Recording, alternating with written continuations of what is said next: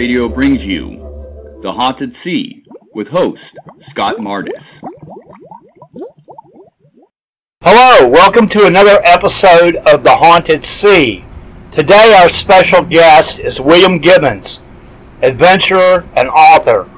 He's led four expeditions to the Congo and Africa looking for the Mokele Mbembe, which may be a surviving sauropod dinosaur between 1985 and 2009. Hello, William. How you doing, Scott? Good to be on the show. Yeah, thank you for coming on. It's an honor to have you on. Uh, you're welcome. Do you want to um, tell us about your background? Certainly. Um, I was born and raised on the west coast of Scotland, a little town called Stranraer. It's the shortest um, ferry link between uh, the southwest corner of Scotland and Northern Ireland and uh, I was born there but spent part of my childhood overseas. My father was a professional soldier and I followed in his footsteps some years later. But anyway, I uh, grew up there and um, really, uh, you know, with an Irish father, Scottish mother, uh, you get good good mixture of Celtic blood, which which goes along with uh, um, a sort of a natural curiosity uh, that we have. And um, in relation to the expeditions, that first got me interested when I was 12 years old. I was watching a black and white movie edition of Sir Arthur Conan Doyle's The Lost World. You're probably familiar with that particular story. Yes. And that kind of fired my young imagination. You know, I mean, are there dinosaurs in the world as, uh, living somewhere, whether it's in the Amazon or the Congo Basin? And that kind of curiosity never left me uh, into childhood, and that led me eventually, uh, with three other friends, to uh, plan an expedition uh, to the Congo Basin. Now that was in 1985. By that time, I had moved to London, England, where there was plenty of employment. There was not much going on in Scotland by that time, and um, and that started the quest for Mokele Mbembe. Did you ever, by any chance, have any contact with Ivan Sanderson? In your younger days? Sadly, no. Sadly, I didn't. Uh, um, I, I, learned of Ivan's passing far too late, but I'm familiar with his books. I have a couple of his books uh, here uh, in my little library, and it would have been uh, great to have spoken to him. But I, I was personally acquainted with Roy Mackal. And Roy told me a few stories because um, uh, Ivan Sanderson had his own wildlife TV show at one time, and Roy uh, was a guest on his show a couple of times in the past. Yeah, um, Sanderson was one of the founding fathers of cryptozoology in its modern form, as you might say. And he wrote two popular articles for the Saturday Evening Post in the late 1940s about possibly living dinosaurs and sea serpents, which I'm sure you're probably familiar with.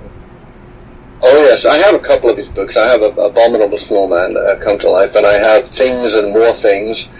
And uh, of course, he was a brilliant man. Um, he was Scottish. I mean, it just goes hand in hand. I have to say, but, but yeah, uh, yeah, he, uh, he, he was a fascinating man. And of course, he and the American naturalist Gerald Russell uh, went uh, on a, an expedition to Cameroon in the 1930s and narrowly missed encountering a gigantic monster that was submerged in a river cave uh, that, uh, according to Ivan's writings, the vocalizations of this monster were, just terrific. Scared the natives witless in the area, but Ivan and, and Gerald hung around for a while hoping to um, catch a glimpse of this monster. They only saw, I think, what they described as the head or the back of the animal going underwater in this cave. Years and years later, if you're coming up to uh, the, the millennium in the 2000s, uh, we learned from the Cameroonian uh, people themselves that the Mokele and Bembis, or Lakila Bembis, as they say in the Baka language, um, lives in deep caves uh, dug in, in the sides of high riverbanks uh, that they remain in for long periods of time when they're not foraging for food. Yeah, I've seen a picture of a cave that Mackal found over there on one of his expeditions. I think the one with Richard Greenwell. That is correct. That particular cave uh, was uh, found in the Likouala-aux-Herbes River uh, in, uh, in, in, in Congo Brazzaville. Now, Likouala-aux-Herbes means river of grass because there's huge clumps of grass and, and, and all kinds of floating prairie on that river, so you have to keep navigating around them. But that cave, they discovered that in the dry season, which is why the cave was exposed. Um, and uh, the braver of the Congolese uh, who were with them said, yeah, this is a cave that was used as a lair for many years by E. Mokele Mbembe. Now, the cave that you guys found on the Monster Quest expedition, is that the same cave?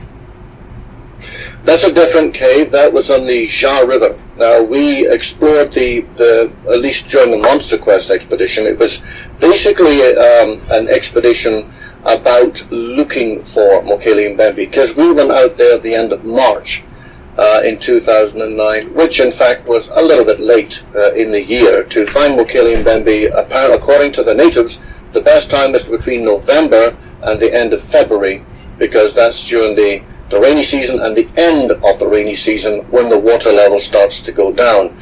We found uh, a series of three caves that were partially submerged in the Ja River and uh, those caves absolutely fascinated because they were huge, they were deep, they'd been dug out.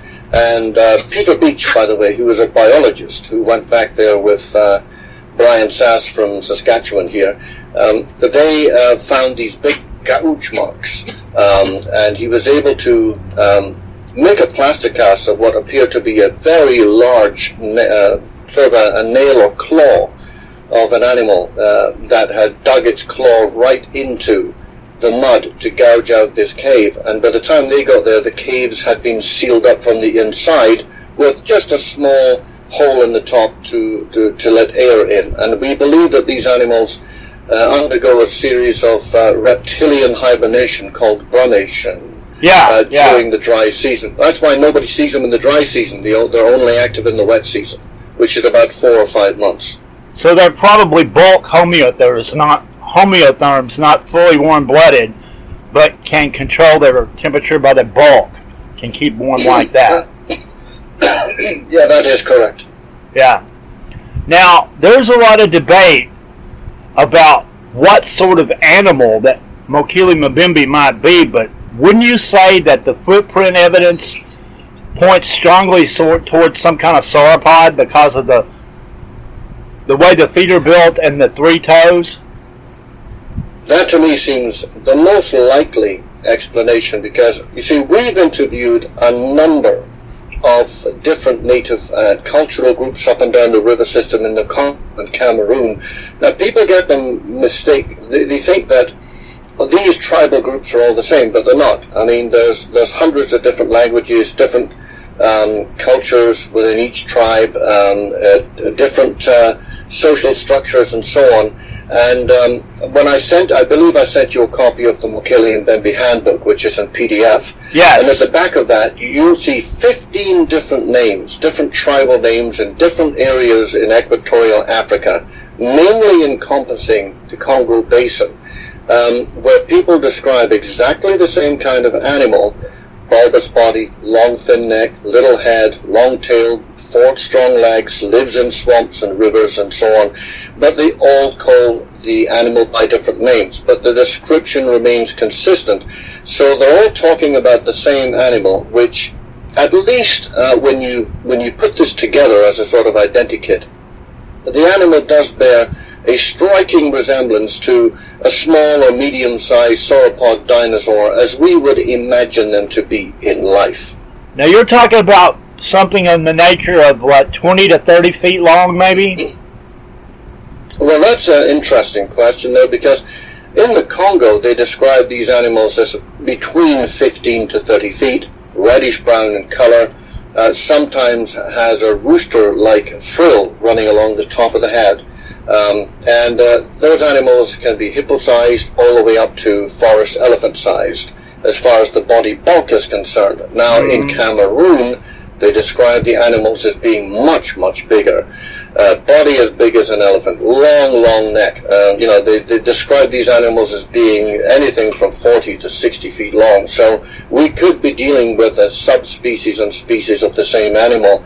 The, the only thing that frustrates us while we find footprints and, and vocalizations and so on is actually getting one of these animals on film because everybody agrees all the eyewitness testimonials agree about one thing. These animals are rare, but they're dangerous. So you would have to spend a long time in the target area before you can actually observe one and maybe even get one on film.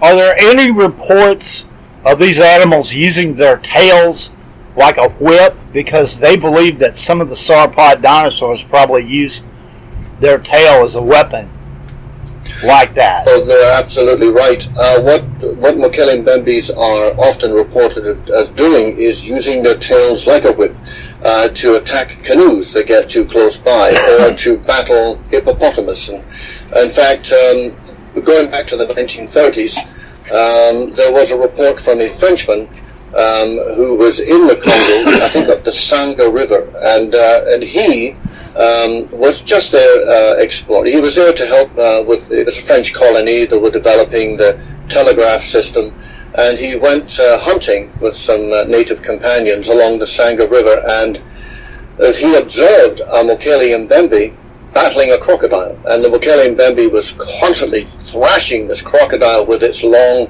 flexible tail, and the crocodile made a, a hasty retreat back into the river. Uh, so um, the, the, natives are absolutely right. These are very dangerous and very, um, very formidable animals indeed. So they attack hippos, canoes, crocodiles, and sometimes um, we hear stories of them um, attacking and upturning canoes with their tails, breaking canoes in half with their tails, and killing the occupants by tail lashing and biting, but not actually consuming the bodies. So the animal we believe is strictly um, a herbivore or a vegetarian. Roy Mackal had this idea that they were eating a plant called the molumbo. What do you think of that idea?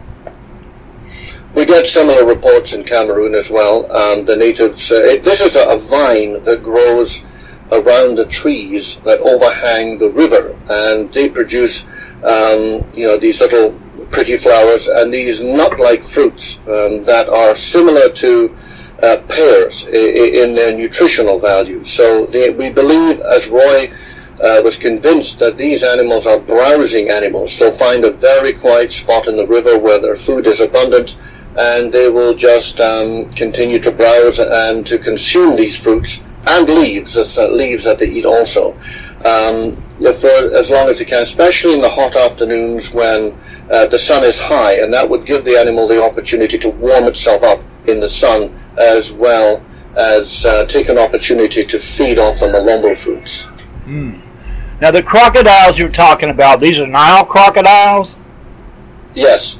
There's a couple of different species. There's a dwarf crocodile there too, which aren't a trouble. There's a fish-eating crocodile, a false gavial with the long, thin yep, snout. But I know what you're talking the most dangerous crocodile there, of course, is the Nile crocodile, and I believe that Michel Ballot, my French colleague, um, a few years ago, actually photographed one um, which they estimated to be at the very least 16 feet in length. But the natives say they've seen much, much bigger ones than that from time to time. Well, I believe they can get 21 feet long, if, if I remember right. You you got the one, uh, Gustav, the famous one, that right. is just huge. Uh, still, still at large, I think. They do grow very large. Uh, I know that Roy speculated that there was a gigantic crocodile Deinosuchus, I think it was called, that may have, or Sarcosuchus, that may have survived into the present day. In fact, we did get reports consistently from different people that they've seen absolutely monstrous crocodiles in those rivers. And uh, those rivers can get pretty deep. In fact, recently they discovered that the Congo River itself uh, can is in places over 900 feet deep. I mean, that's deeper than Loch Ness. It is, yes. So you can imagine monstrous crocodiles down there that, uh, and I know that Roy uh, on one of his expeditions, they, they had a, a, much more primitive form of sonar that we have today, and uh, they actually tracked a, a, crocodile right underneath their boat, probably about 30 feet under them, uh, that he estimated was close to about 20 feet in length. So that was a pretty big croc. Yeah. Well, I know you guys used sonar on the Monster Quest expedition too. That's right. Um, it was a waste of time, really, because again, it was the dry season. Rivers were six, eight feet deep. Um, but we did capture on that sonar unit um, these long snake-like things, six, eight feet long, swimming underneath us. Now, as far as I'm aware, there are no snakes there that swim underwater. You always see them on the surface. Um, and so, uh, you know, that, that kind of struck us as being very curious. Um, we, we hit a couple of crocodiles that were reasonably small, but, but those long snake-like things swimming underwater, that, that, that kind of piqued our curiosity a little. Yeah. Now, the famous giant snake picture that Remy Van Lierde took, have you come across any stories of giant snakes in the region? Yes, indeed, especially in the Congo. When Gene Thomas, the missionary, was still working there, um, he passed away now, but uh, he told us a, a, personal friend of his uh, is a Congolese uh, government official. His job was to go uh, into the most remote villages you could you, you could imagine uh, by river uh, to take the, a population census. And that was his job. And he spent most of his time in the most remote parts of the Likuala and uh, he told Gene Thomas, you know, he said, uh, Gene asked him, Gene was quite quite interested in the same thing, and he said, "Have you ever seen anything strange, unusual?" And the man said, "Well, I, I saw a python on my last trip, and, and it must have been 50 or 60 feet long. It swam across a river in front of his canoe and gave him the fright of his life. And thankfully, it wasn't interested in him. It just kept swimming across a river, and he estimated it to be uh, a good 50 feet in length." Um, and uh, I think his boat, he, he had a 20 foot boat, so he was able to kind of measure the snake, um, you know, by comparing it to the length of his canoe, or the pirogue, as they say there. Mm-hmm. So there are giant snakes, and I think the Remy Van Lierde photograph is an excellent, um, really uh, an excellent photographic evidence of how big snakes can get. Because you know and I know that reptiles will continue to grow for as long as they're alive. Yeah. And so and we, we've had other reports too about gigantic snakes. We saw, I think, at Lake Tele um, in 1986 when we trekked there through the forest. Um, we saw a, a, very large python that must have been, we estimate, up to 20 feet in length. It was, it was actually um, resting on a tree branch overhanging the lake, obviously to warm up in the sun. And it heard the sound of our voices, and it just crawled away. And our guide, one of the village elders, was terrified when he saw it. That that later, when he calmed down, he said, "No, that's a small snake. There are much bigger ones than that in the swamps." Are you familiar with the stories of Oliver, the uh, strange chimpanzee that was found somewhere in the Congo? Yes, he walks habitually upright like a man. Well, he's dead uh, now, but but yeah, he was very unusual, and he supposedly yeah. came from somewhere in the Congo. So that's kind of odd too. Well, they, they did find a, a species of chimpanzee, a very large one, um, that ne- makes its nest on the ground. It's in a, a, location of the Democratic Republic of the Congo. It's called the Bili ape. Yep, so, I've heard uh, of it. Yep. Yeah, and they, they've got uh, they actually have uh, game camera photographs of them, and they, for a lot of the time, seem to walk habitually upright, and some of them are close to seven feet tall.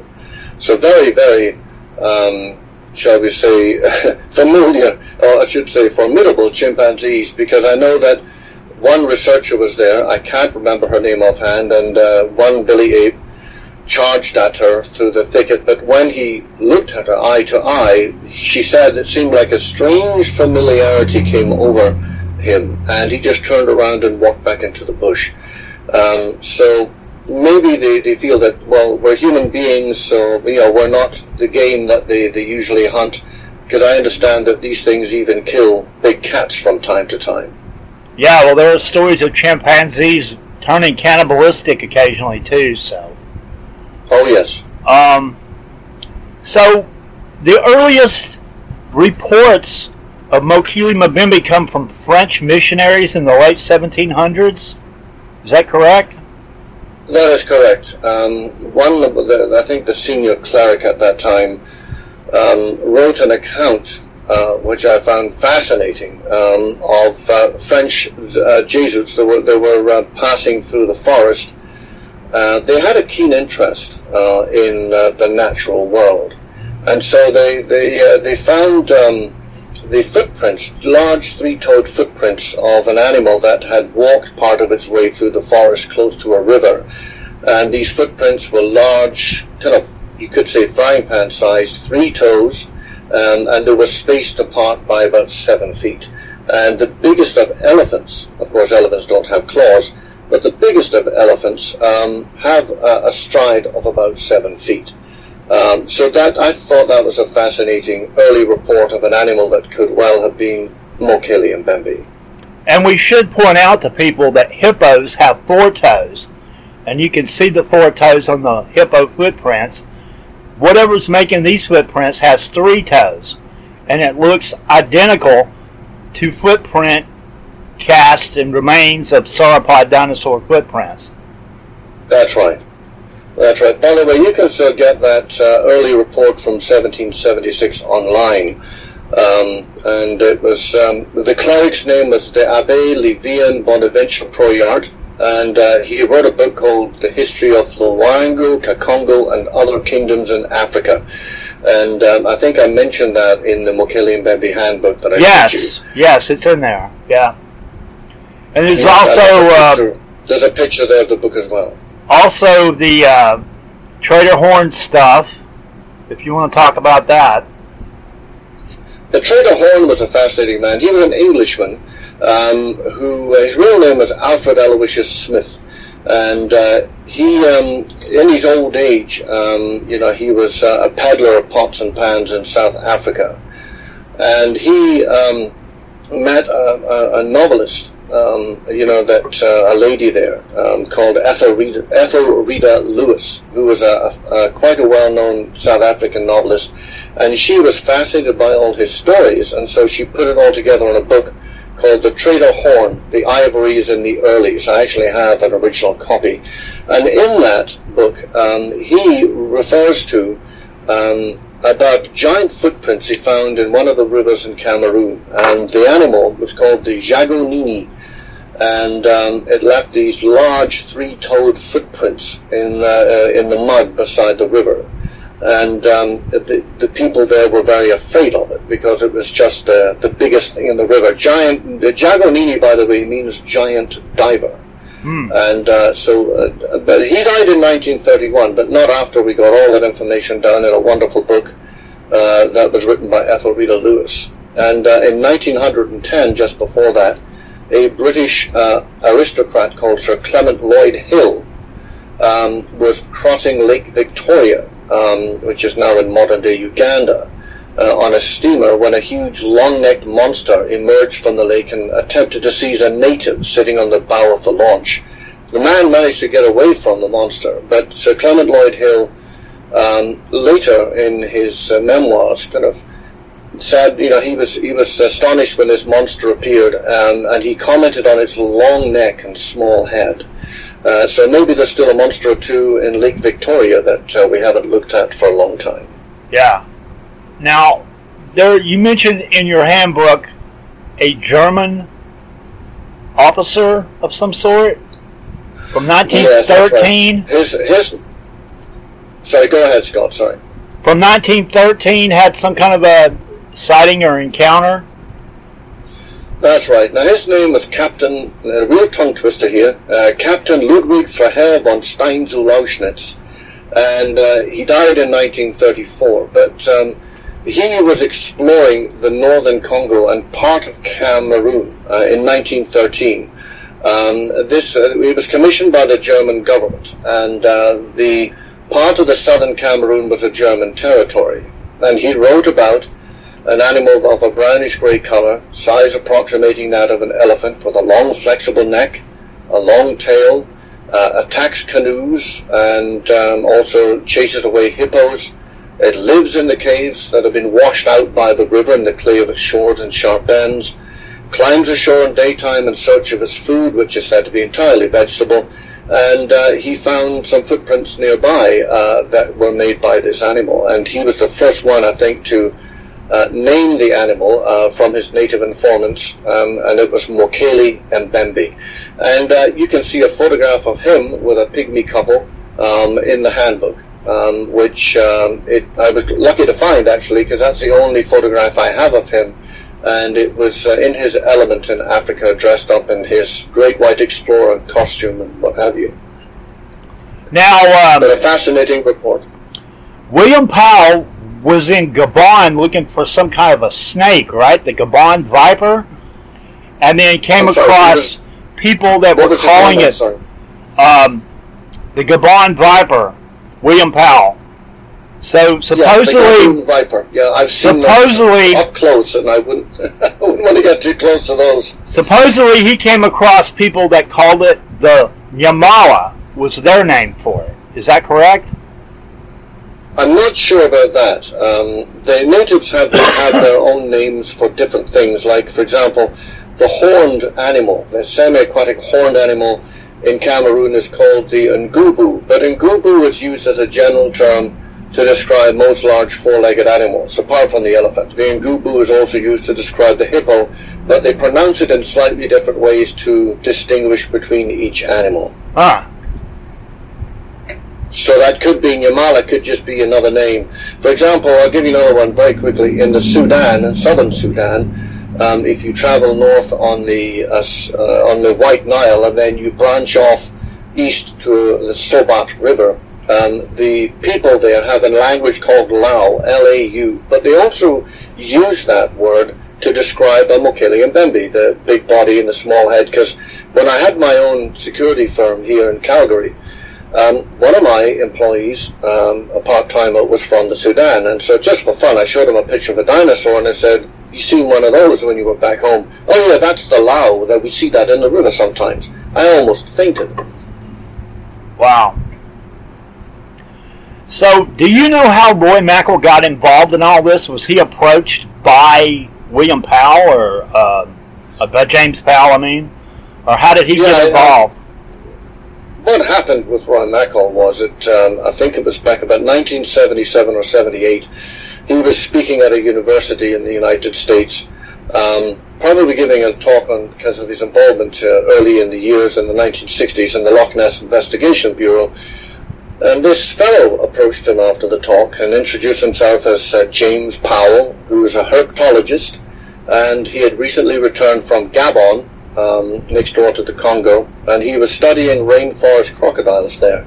But while he was living among the Fang people, um, he had a picture book of dinosaurs, and um, a, a fellow called Michael Obang, who was a witch doctor um, at the time, pointed out the Diplodocus and said, "Oh, I know that animal." He just said, very matter of factly, that's Nyamala that lives in the in the forest, uh, in the swamps, in the river.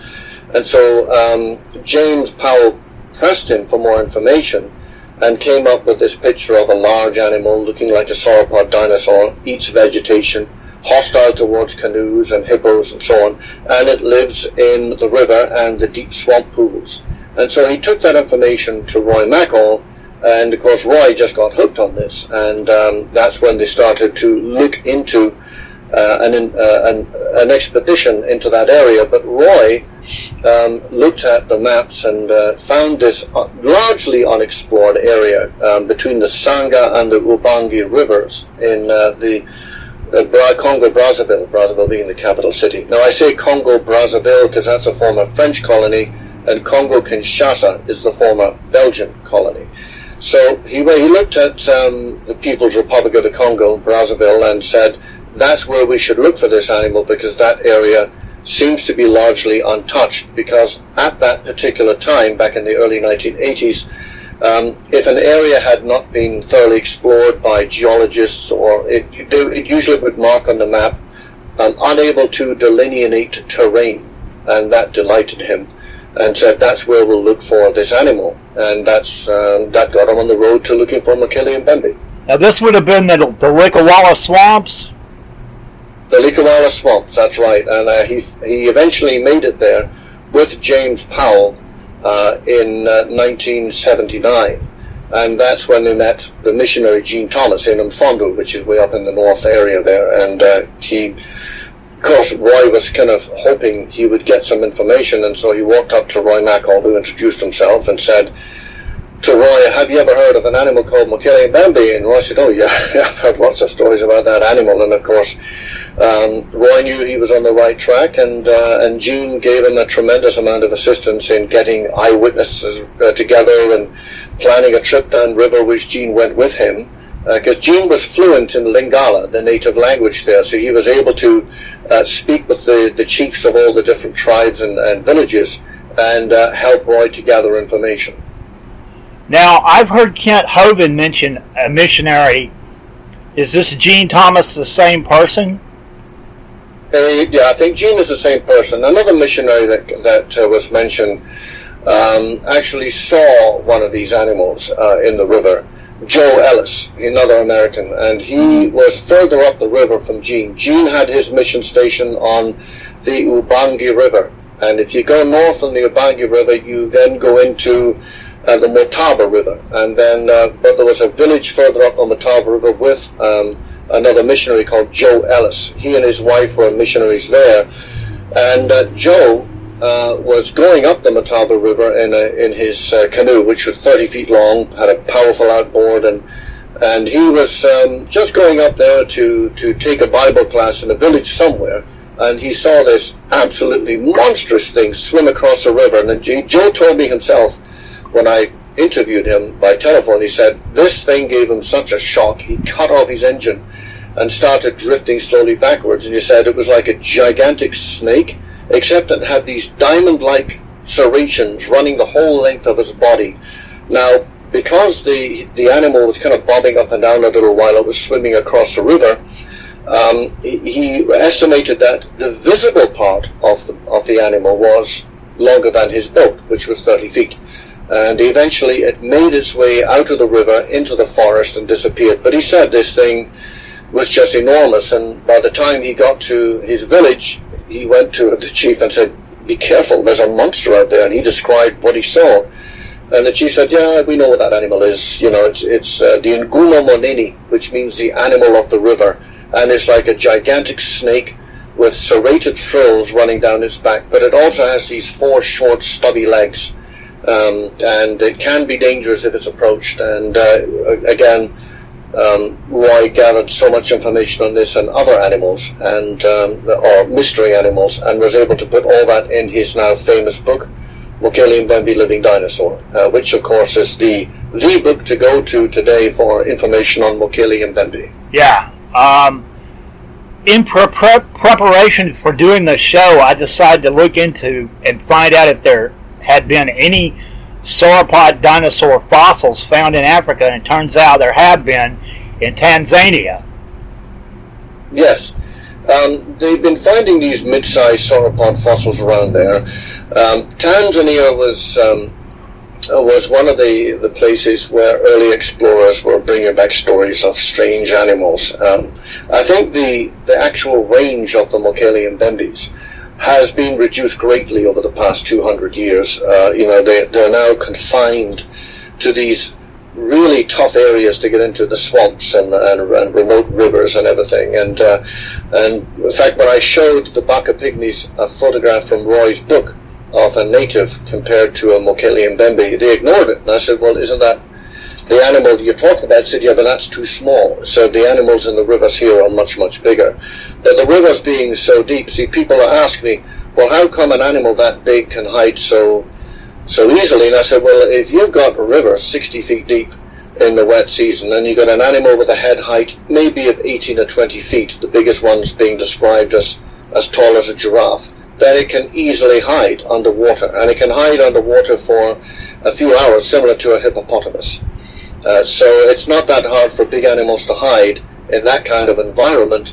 And, and I think probably in Tanzania there were reports, I'll have to look at my notes, of strange animals like Mokele Mbembe being around um, going back at least 100 years or so. Now, what about the reports of pterosaur-like animals? Are they do they come from the Congo too? We don't get too many reports of those. I know that uh, Roy got reports of pterosaurs in the Congo, and um, that that kind of puzzled him for a bit until he realized that we're probably talking about large bats, not huge things, but just bats in general.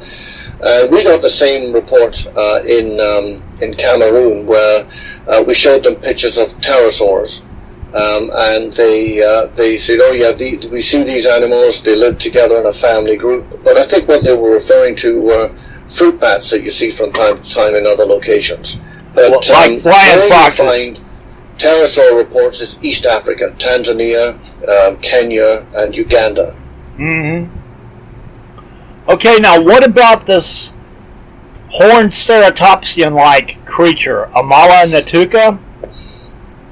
Yeah, the Amala Ntuka, that's uh, Lingala for killer of elephants. Um, that uh, we find most of those reports around the Congo. They they tend to spend their time in the forest, and uh, when they cross the river, you know, if because elephants, um, you know, there's game trails in the forest, and sometimes the Amala Ntukas will um, encounter elephants, and they will kill them. Now, when um, Herman Regusters went to the Congo, I think 1980 um, he was there, um, and they were going down the Likouala-aux-Herbes River, and they came across the bodies of two forest elephants that had been killed. Now, the, the, the elephants still had their, their tusks intact, so this wasn't poachers that killed them. When they examined the bodies of these elephants, they found large puncture marks in their abdomens, and the natives said these elephants were killed by the uh, and Ntuka, the killer of elephants, and they described this semi-aquatic animal that walks on all fours, has a very large single horn made of polished ivory and a long heavy tail. Um, sounds a little like a ceratopsian, uh, but when we went to Cameroon, uh, we had reports of a similar animal that's just called the ngubu, and in, depending on the pronunciation, that means horned one. And um, the pygmy groups that live, the Baka people that live around that area, the chief, his name is Timbo, told us uh, through an interpreter that they had killed one of these things um, probably about eight years before we showed up. Because what the pygmies do is they, they, they're kind of like they poach elephants. They'll dig a big elephant trap uh, along a forest trail. Then they'll put sharpened spikes in the trap. They'll cover the trap up with leaves and everything. Elephant comes along, falls into the trap, and it dies. Now, they came back to the trap about a week later and they found a strange animal which was almost as big as a forest elephant, but it had two horns, um, you know, side by side, not back to front, poking out. And when I showed them a photograph of the Arsinoitherium, um, they said that was most like the animal that they had killed uh, in the tra- in that trap. Now that's the river and the forest, but if you go into the savannah, uh, which is on the border with the Central African Republic, that's where we're getting reports of big, heavy, four-legged armored animals with four horns and a neck frill that live in small groups. Um, and um, my friend from Cameroon, Pierre Sima, uh, in November 2000, went to that area and visited a village, and they had shot one of these animals about a week beforehand. And by the time he got there, they'd butchered up for its meat, and the dogs were chewing on the bone, so there was very little left of the animal to you know, to take for uh, DNA analysis. But um, I told them, well, look, next time they kill one of these things, we need to give them a reward to keep the skull and the, and the horns and everything else and a bit of flesh so that we can get it um, you analyze, uh, you know, at least uh, through DNA and see exactly what it is we're dealing with. Is it a new animal of some kind or is it something from the fossil record uh, that might still be alive today. So it's a question now of just getting hard evidence. Yeah, well, in the Mokele Mbembe handbook, there's a photograph of you with a big bone. That's right. Tell us about that. that. It, go ahead. No, just tell us the situation about that. Well, we were um, back, that was back in 1992, and what happened was that um, uh, we were um, getting uh, feedback from the missionaries, because back then there was no email, so we all wrote letters to each other. So what happened was that um, uh, we were getting reports back from the missionaries that their medical supplies were being stolen because they run a free clinic there. And when the medical supplies came in from the United States and were supposedly being locked away at the airport until we could uh, they could be flown north to the mission station, um, they'd find that um, someone kept stealing their supplies. So um, I managed to get some sponsorship together and uh, flew out four big crates of medical supplies to the Congo. Uh, and um, on Aeroflot, the Russian airliner, and, and, believe me, that's another story. And um, we got the the, uh, the medical supplies to Impfondo. We then um, went on a river trip all the way up the Bai River, which is directly northeast of the Likuala River, and again, very remote place. And uh, we stopped off at a fishing camp um, for uh, overnight, and uh, that's when I found this large bone. It looks like a thigh bone, and when I, I tried to press the the local people on what animal this bone came from, and they were kind of reluctant to say because if it was a hippo, they'd say they'd tell me, or an elephant.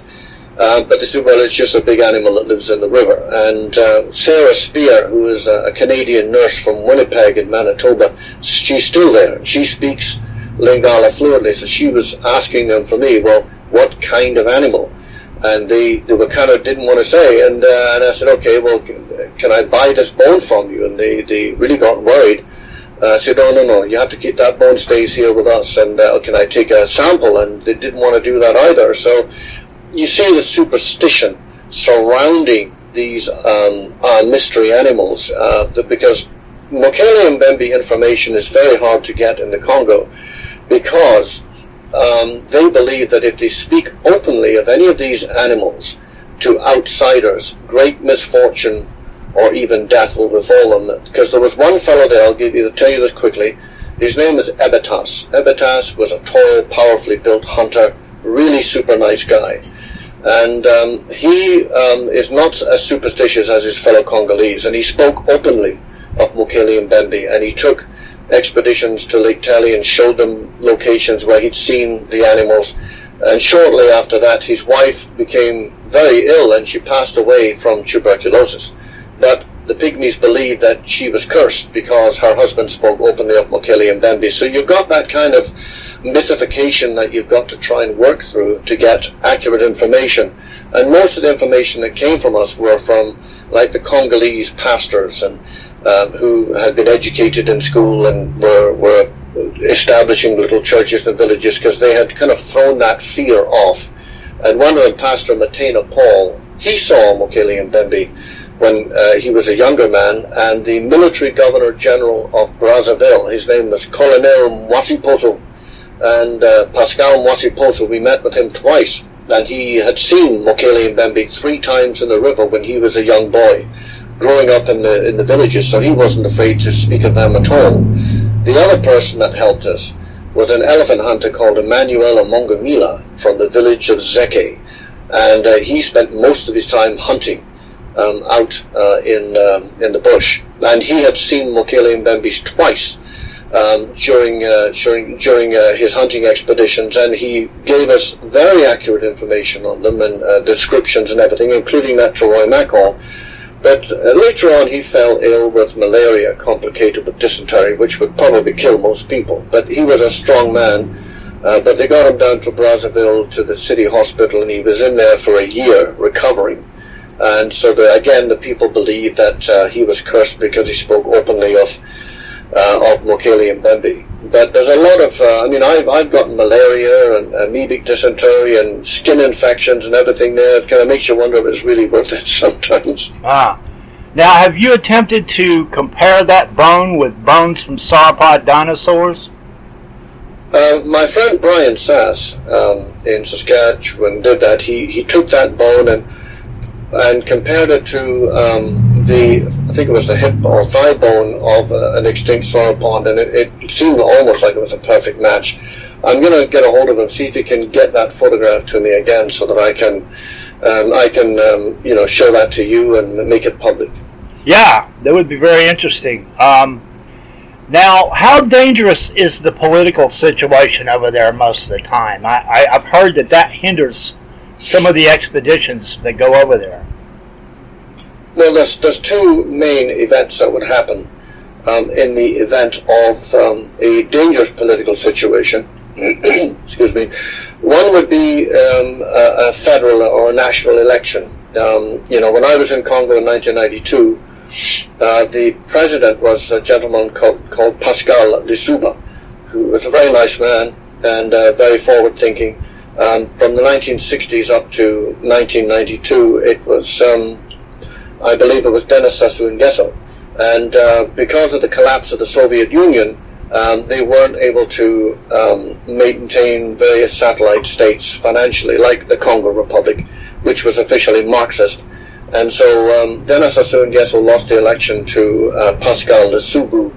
And then in 1992, we were just leaving, and a civil war broke out between Pascal Lissouba and, and uh, Denis Sassou Nguesso. And uh, that resulted in Pascal Lissouba fleeing to London England, where he's still living, and uh, Denis Sassou Nguesso retaking power. So um, getting close to elections there, that's a pretty dangerous time because everybody's on tenterhooks.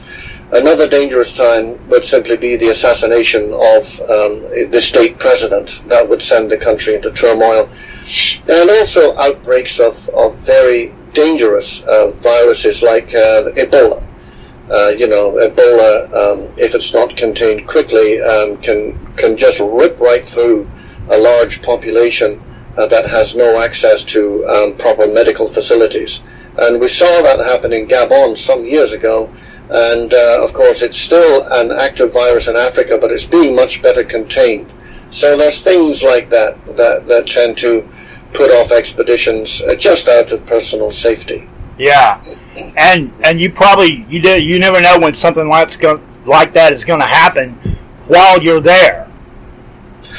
Well, that's true. I know that um, it, the camera crew that were with us for uh, um, a documentary that was never shown for some reason back in uh, 2004, I think it was. Um, they um, it was for A and E, and um, the lady, the, the director, was telling us that she was in Cameroon at the time of an attempted coup against the president, Paul Biya, and um, everywhere she went, because she was trying to get out of the country, there was roadblocks everywhere, soldiers, police officers, everybody was under suspicion. It's a very dangerous time for any foreigner to be there, um, and so uh, you know, you, you have to kind of gauge the situation carefully. I mean, going out to look for Mokele Mbembe at the right time of the year is one thing, but making sure that the country is stable and that there's not going to be any complications when you're there, that's quite another thing. But we are considering going to Gabon next year because Gabon has been a very good, stable, economically healthy country. That's where the Nyamal was first uh, in, uh, was first discovered by uh, James Powell, and we feel that our return to Gabon would be very much overdue because um, maybe nobody's been going there looking for Nyamala. Uh, so maybe it's a, this is an opportunity to go to an unspoiled, very tranquil area, set up some game cameras, use some aerial drones and, and submersible drones, and uh, perhaps that might uh, change our fortune somewhat. Yeah, I've been using aerial drones at Lake Champlain for the last couple of years. Um, well, I've been looking at. Yeah, go ahead. Sorry. Oh, I was going to say that uh, John Kirk participated in one of your expeditions, didn't he? John and I have been uh, to Cameroon twice. Uh, we went uh, with um, the uh, with a film crew from A and E, 2001, 2002. Uh, anyway, and we, we came back with it again in 2009. Now, John and I um, tend to get sick pretty easy if we're not careful what we eat and drink. So we're sitting in the base camp quite far up on the Dja River. This is called Camp Catfish. I don't know why they call it that, but they do. And um, my younger son, Andrew, who was 19 at the time, him and Michel Ballot and the other Frenchman, they went further up the river uh, to visit the Enki Falls, this big waterfall. Yeah, John and I were just sitting there chatting at the base camp, and suddenly we heard these massive vocalizations just start up further down the river from us, and we looked at each other and we thought, what is that? And um, and so we listened to it, and I thought, this is a big animal, and it's getting closer. And it was in the river somewhere, so I stepped forward to activate my camera just to capture the vocalizations. And then that's when we heard the sound of the outboard engine of the team coming back. And um, they they came back early for some reason. I don't know why. And uh, but as soon as the sound of the outboard engine was coming down the river, the vocalization stopped. But we explained the sound as best we could to Michelle and to the two river guides that were with us, uh, Henri and, and Blaise, and they became very frightened. Oh yeah, we've heard that. That's the voice, the voice of, of the and Mbembe, you know, and, and they didn't want to go back down river after that.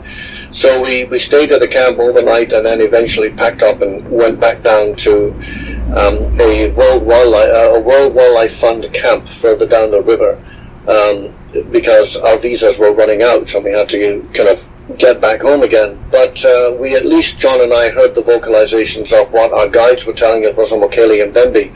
So I'm telling uh, my friend Michelle below, look, you really must start putting these game cameras up and leaving them there for however long it takes, three months, six months, and then you go back and, and collect them. Uh, because I'm convinced going on the footprints that we've discovered, and you've seen these big three-clawed footprints and, and these yeah. other strange footprints, I'm convinced that if we're having, if we can put up game cameras or trail cameras in those locations and leave them there for a few months and then go back, um, we'll get something pretty spectacular on film. Now, the sounds that you and John heard, did they sound like the recording that Herman Regusters recorded? A little different from that. I've listened to the cleaned up version of Herman's um, uh, vocalizations. They don't match any large known African animal. I know that there's been analyzations done before. The ones that John and I heard of were kind of a, like a between a roar and a growl, um, and uh, at the end of it, it, it had a kind of you know, I can't even describe it. Um, but whatever this animal was, it was very, very large and it was moving slowly north on the river. And um, when we did, uh, John was much better than I was at trying to recreate this vocalization, and that's when the guides got scared and said, that's definitely Mokele Mbembe. It, it sounded like it was a bigger animal uh, than the one that Herman Regusters had recorded back in 1981. Now, Robert Mullen was on that expedition as well, right?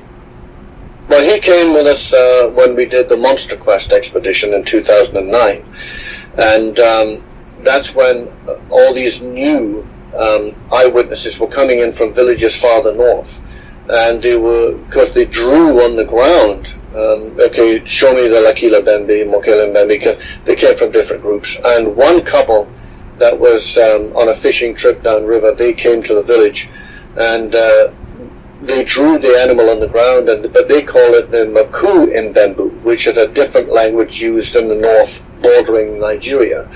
And but they all drew a picture of the same type of animal, even though the the names were slightly different. So they're all talking about the same thing. And as you could see by the drawings in, in the Mokele Mbembe handbook, um, it, this animal is unmistakably look, look as a dead ringer for a sauropod dinosaur. Yeah. Um, what is your opinion on Marcelin Agnagna's sighting? Okay, well, Marcelin Agnagna, uh, he was our principal contact in 1985, and um, sadly, he didn't do too much to help us out in the beginning, uh, you know, because we were all young men. There was four of us, all in our mid-twenties, and uh, we weren't these 50-something academics from um, from major universities, so everything was very slow motion for us. So um, we we had Marshall and, and Anya and another gentleman that was his assistant at the time, Josie Borgia. Um, they both came with us, and uh, they were supposed to be our interpreters and everything. And um, but going backtracking a little to, to 1983 when he claimed a sighting of Mokele Mbembe at Lake Tele, and um, I discussed this at length with Roy Mackal. Roy was unconvinced. He thought that what Marshall saw was a large freshwater African turtle called the Trionyx triunguis. Yeah, they get they, big. They, yeah, they can grow up to uh, a shell um, uh, a length of about two meters. Um, but uh, Marcelin um, was adamant he saw Mokele Mbembe, All the other Congolese people with him uh, were, were deeply um, frightened when they saw this animal. But when we got out there two years later, we couldn't find any of these eyewitnesses that were with him that, that uh, during this claimed Mokele Mbembe sighting.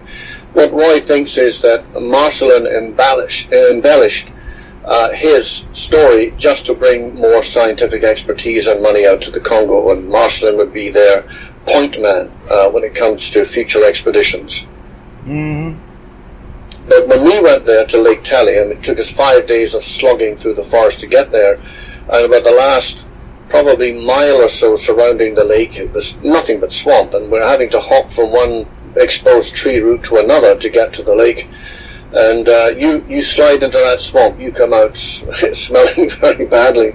And we, we had to dodge snakes, gaboon vipers, and, and uh, we saw pythons and all that. And, on one occasion we saw a, cobra, a cobra, black cobra. That they're very dangerous. But we eventually got to the lake, and you're standing on a kind of a mattressy bed made up of of dead leaves that have accumulated over how many hundreds of years. So you're walking on a kind of like a spring mattress, and we had uh, wooden platforms we had to put our tents on.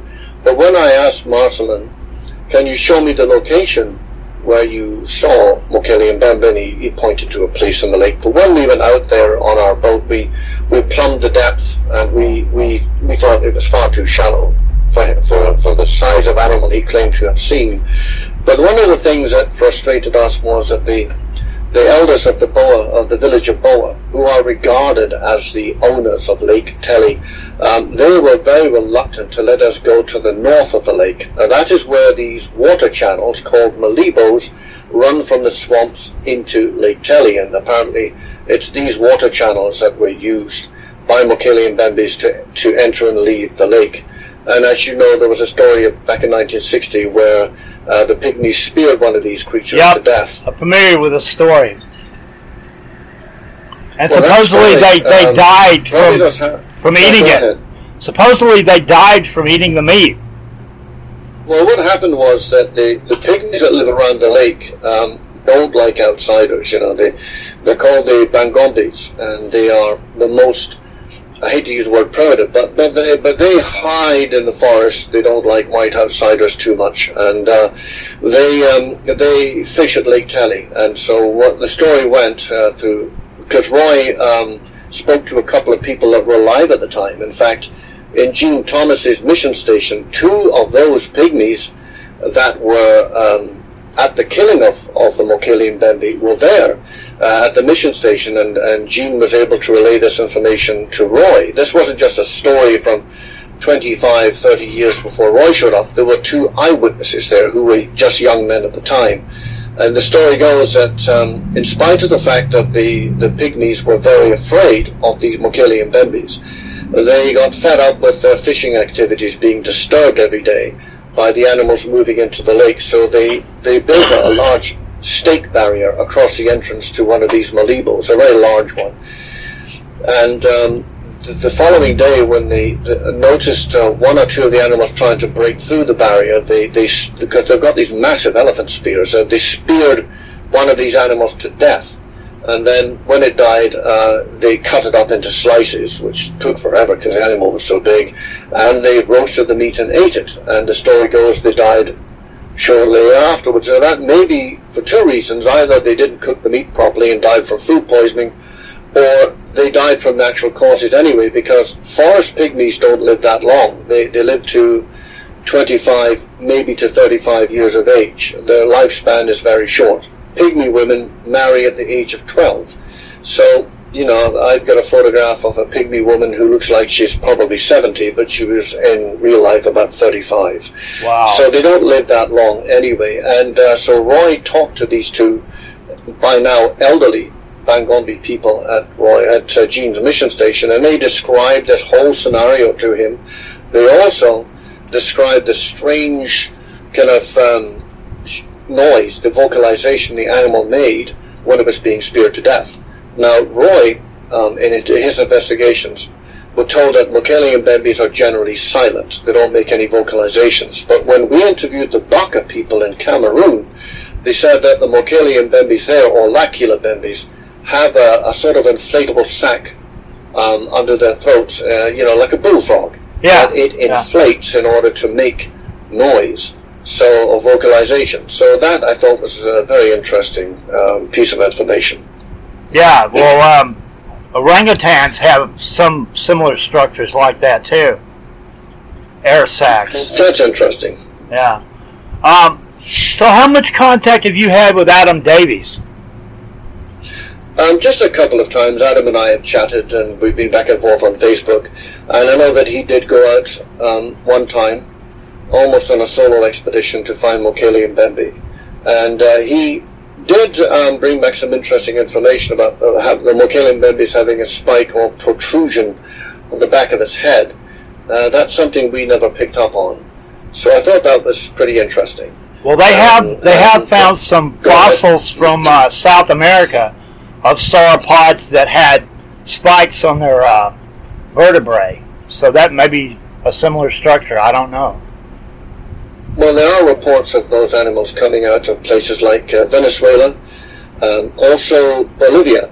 Uh, there's, um, you know, there's a, a river in Bolivia. Uh, the name doesn't come to me at the moment, where um, similar animals to and Mbembe have been reported. And I know that David Woetzel, um, a colleague of mine from uh, Concord, New Hampshire. Uh, I know Dave. I know who he is. To the target area, but he had engine trouble and uh, they didn't make it all the way.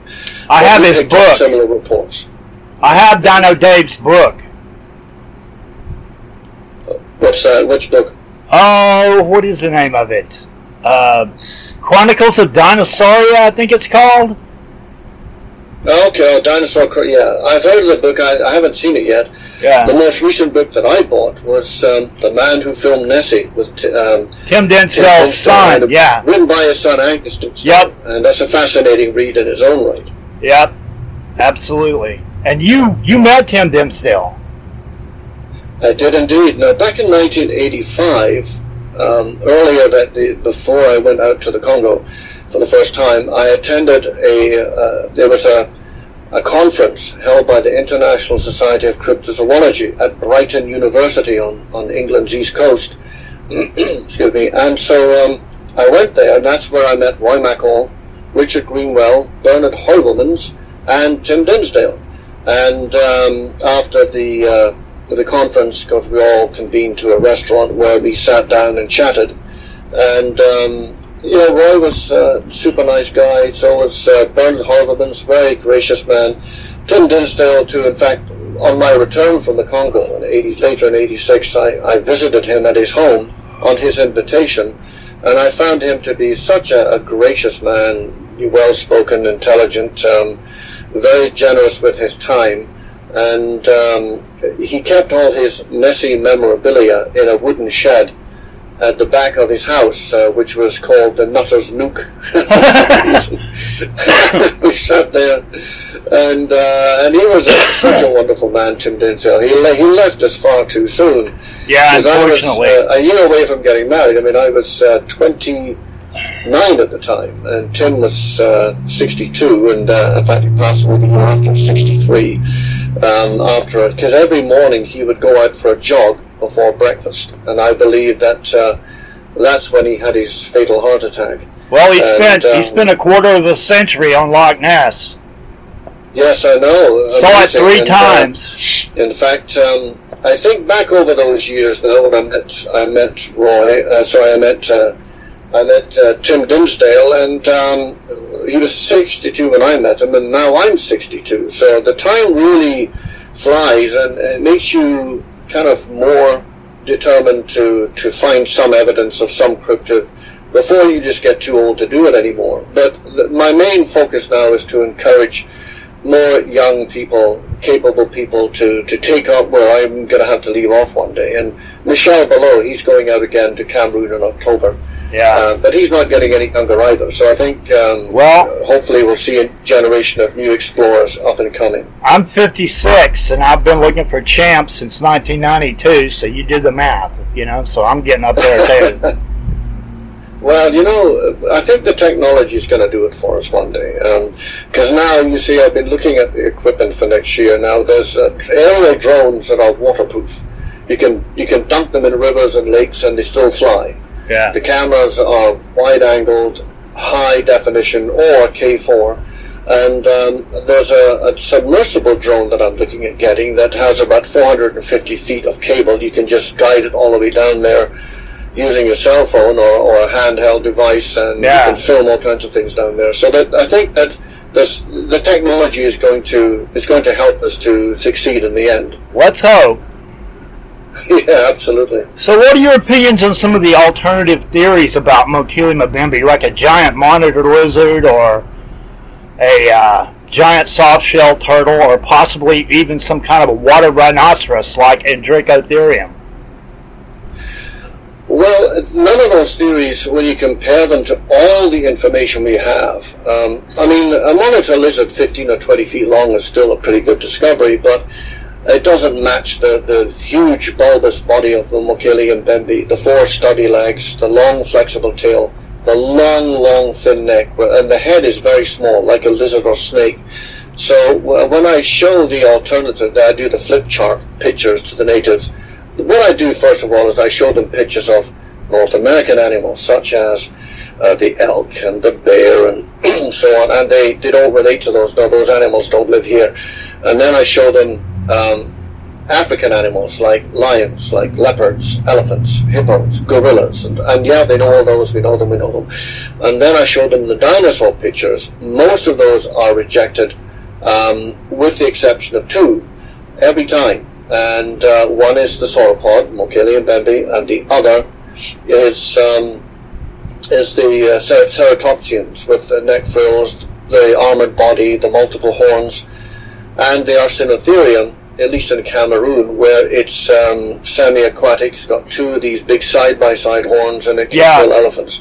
So you know, but the but when I press them and show them the rhinoceros, or I show them um, other you know extinct animals, such as or a large monitor, it is Lakila Mbembe, it says Mokele Mbembe, they always reject it. No, no, no, that's not it.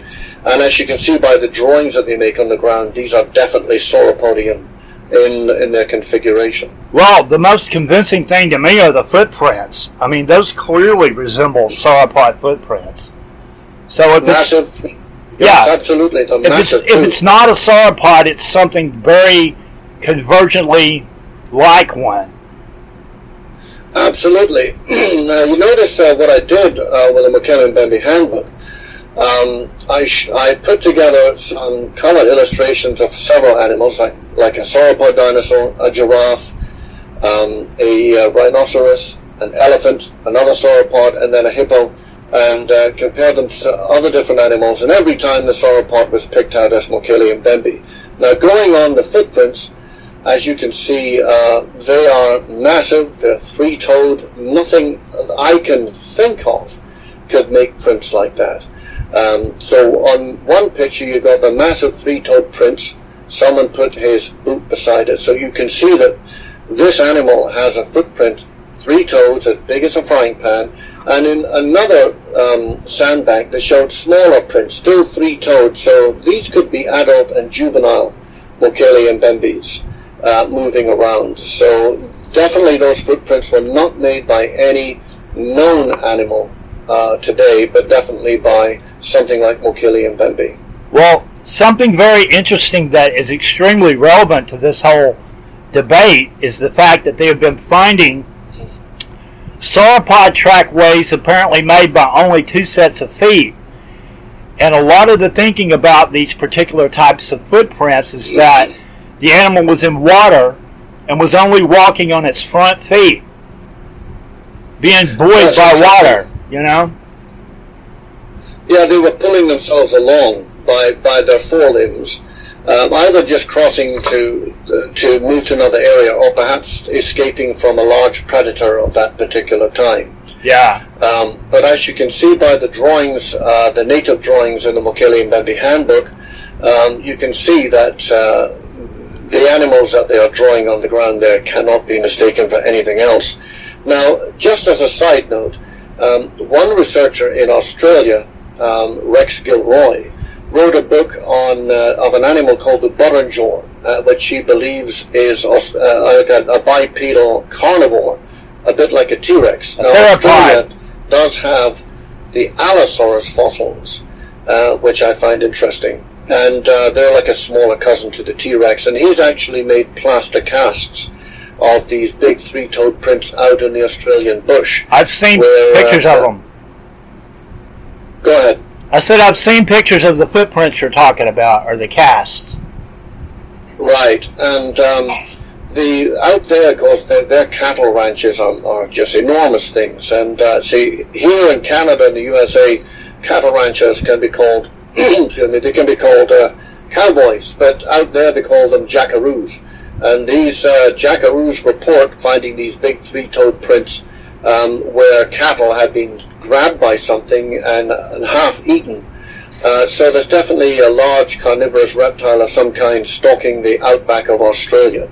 I've also heard speculations about possible megalania surviving too in Australia.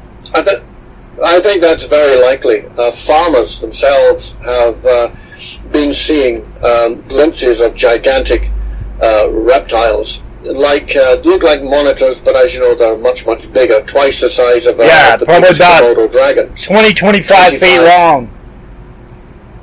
That's how big Megalania got, about 20 feet long, 25, somewhere in there. Yeah, 20 to 25 feet, and they believe that uh, there's still a few of these monsters out there in the outback, because again, Australia is just so vast. Um, it would take a lifetime to explore even just some of it. And also in Papua New Guinea, there's been reports of these gigantic four-legged animals, including dinosaur-like animals in Papua New Guinea. Well, I'm sure you probably heard about the plesiosaur-like reports from the Hawkesbury River, too. Yes, indeed. Um, there's just so much to explore. I think what we need to do is encourage lots of uh, a young generation of cryptozoologists to start taking on um, these investigations uh, where they live. You know, um, yeah. Certainly here in, in, North America, I'm hoping to conduct some uh, investigations into several lake monsters. Lake Champlain being one, Lake Memphremagog being another, mm-hmm. uh, Lake Okanagan, and, um, and one or two other places, maybe even uh, Turtle Lake in Manitoba, which apparently has a monster too. So, but going back, to, um, I think uh, 13 years, Dave, Dave, no, sorry, seven years, Dave Woetzel and I met at Lake Okanagan in British Columbia, and we actually caught a glimpse of the Ogopogo as it surfaced near our boat. I was at Lake Memphremagog like last summer, the first time I had been in like 23 years. Now that runs into uh, New York State, I believe. Uh, well, no, it's further further uh, east in Vermont. Lake Champlain goes into New York State, but uh, Memphremagog is, is in Vermont and runs into Canada. That's right. The, the bulk of it is in uh, Quebec. Yeah. And um, I actually spoke to um, the senior investigator there some years ago uh, who was collecting all the reports, who sadly, Jacques Boisvert, who is sadly no longer with us. But he um, he made it his mission to collect as many reports as possible, and he was a diver. He he, he dived into the lake a few times. But yeah. going on the description of that animal, I don't think I would like to be in the water except if I'm in a boat. Hmm. Yeah, well, I was swimming in Lake Champlain this past summer doing investigations where the Olsen video happened. If you're familiar with that, the 2009 Champ video. So I was in the water. fascinating video, isn't it? Yes. When it what first, do you make of that? What's well, your thoughts? When it first comes on the video, it looks like a big turtle. And then as its head is coming up, the, the shape of the head appears to change shape, and it no longer looks like a turtle. So it was some kind of large animal. Size estimates are generally that whatever it was was around six feet long, so it's too big to be a, a snapping turtle. So it's all I can say at this point is it appears to be some kind of a turtleish or plesiosaurish like animal. So. Well, it, I think it was filmed early in the morning, wasn't it? When yes. It was very peaceful yeah. and calm. Right when the sun's um, coming up. Was, was quite calm. So yeah. That, that was a good time to film. I, I believe that they also call that Nessie weather. Yeah. A good time to see Nessie is when it's flat, calm, and peaceful, and yep. and uh, you know they, there's no disturbance in the water. Yeah, the guy was just out doing his morning walk. He lived around there, and there it was, and he turned his cell phone on and got this kind of blurry video. But it's an interesting video. It's one of the better pieces of champ evidence that we have. It was an excellent uh, piece of video, and I I was greatly intrigued by it. And uh, so now that, of course, you know. Um, maybe there might be one more African expedition left in me, uh, but I'd certainly like to focus more on the lake uh, lake monsters or cryptids here in North America. Well, hopefully, especially especially since Dave Woetzel and I actually saw Ogopogo. Hopefully, we can get together next summer at Lake Champlain. I'm hoping.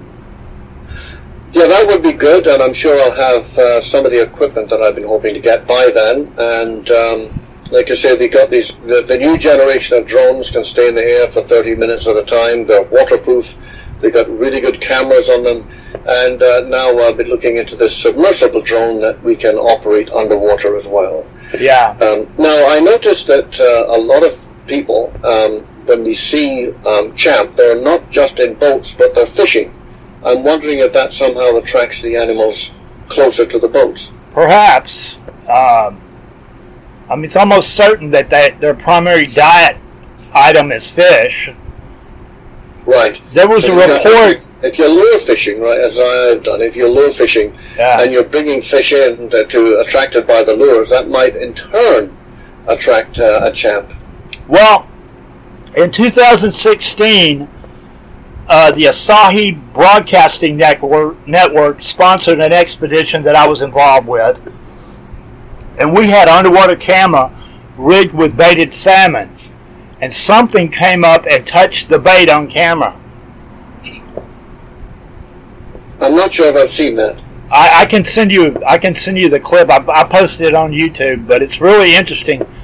It looks like maybe possibly a, a tail or a flipper-like structure of some kind of animal. Right. It could have been a giant eel.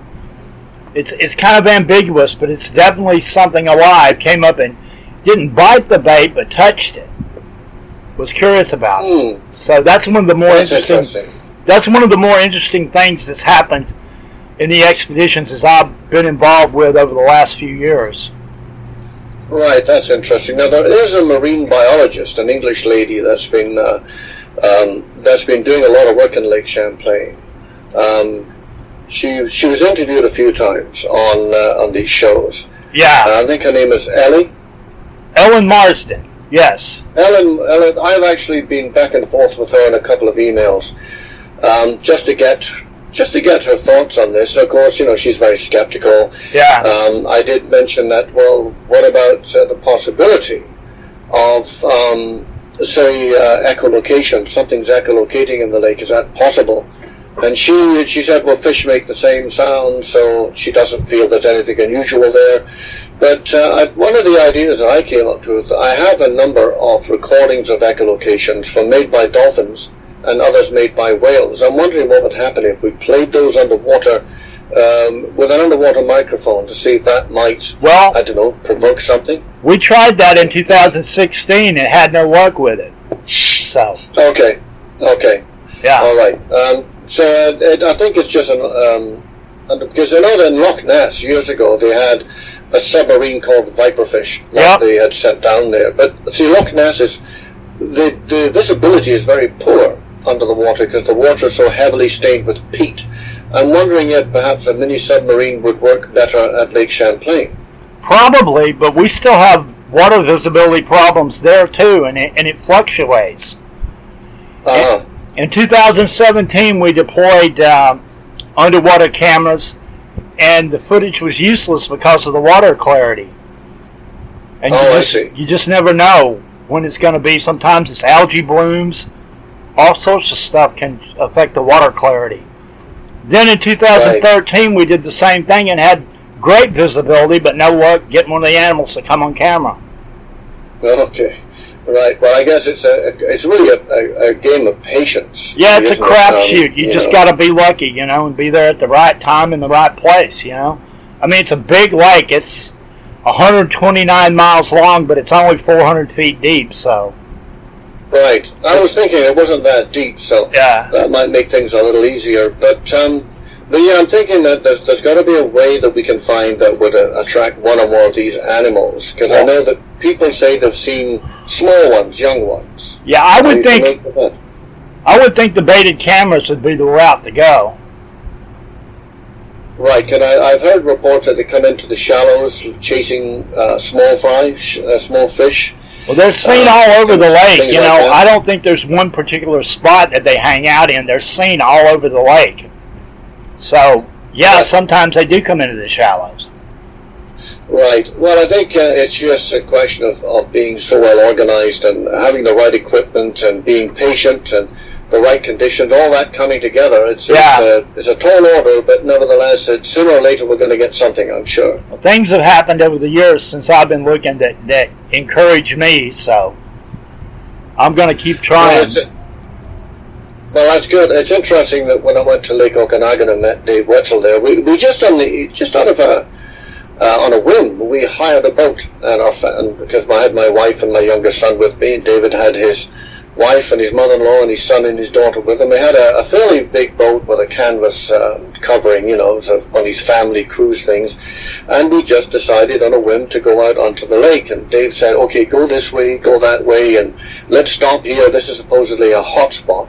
So we just sat there for a minute, and the first thing that we, we noticed was small fry, fish, just bubbling up on the surface. You know, when, when a predator, as if a predator's coming after them. yeah. And then um, after that, they, we just saw these three big humps come up on the surface. And my son Andrew said he, he thought he saw a head briefly break the surface. And they were there maybe for uh, just a few seconds. Then the animal started moving towards uh, the uh, towards the shore, and then it went down. Now we did have a depth reader on the boat, and we were in about 190 feet of water at that time. And um, and this was a hot spot that Dave said that we might see Ogopogo, and lo and behold, something came up, and um, we were just you know taken aback by us, and it just left these enormous waves in its wake, and uh, so we promised ourselves to maybe go back there again in future. But uh, but he's but I told him, well, why don't we compromise and why don't we meet at Lake Champlain or, or Lake Memphremagog? They're closer to home for him because he lives in Vermont, and uh, we could perhaps uh, do some work there, and, uh, and hopefully we can do that next year, or maybe Yeah. later this year, or at least at Lake Memphremagog. yeah. Well, Once the once the COVID nineteen thing is over, I think. Uh, yeah. You know, I mean, you're probably in lockdown like us, Yeah. and um, you know, it's it's not a good thing to deal with. But I'm hoping that um, this is a seasonal thing that'll blow over, and then by when the summer's in full swing, we'll be free to move around a lot more and, and get some research under our belts. Well, I'm hoping to be at Lake Champlain in August if this virus thing is over, so we'll see. That'll be great. Yeah. absolutely. And we can look at getting a proper boat. I noticed photographs with you with a boat that had a plesiosaur image on the front. That was my late Okay. partner's Will Dranginis' boat. He passed away from cancer last year. Oh, okay. Unfortunately, um, he had to sell the boat for his medical bills. He also had a side scan sonar unit we were using too. Oh, okay, okay. Now, I'm, I'm up here in Canada. Of course, we have uh, a kind of a socialized medicine. It's paid through our taxes, just like France and the UK. Um, and I, I kind of wondered why the United States never adopted that. But see, uh, Britain and France brought in their national healthcare system just after World War II, when we had a small population.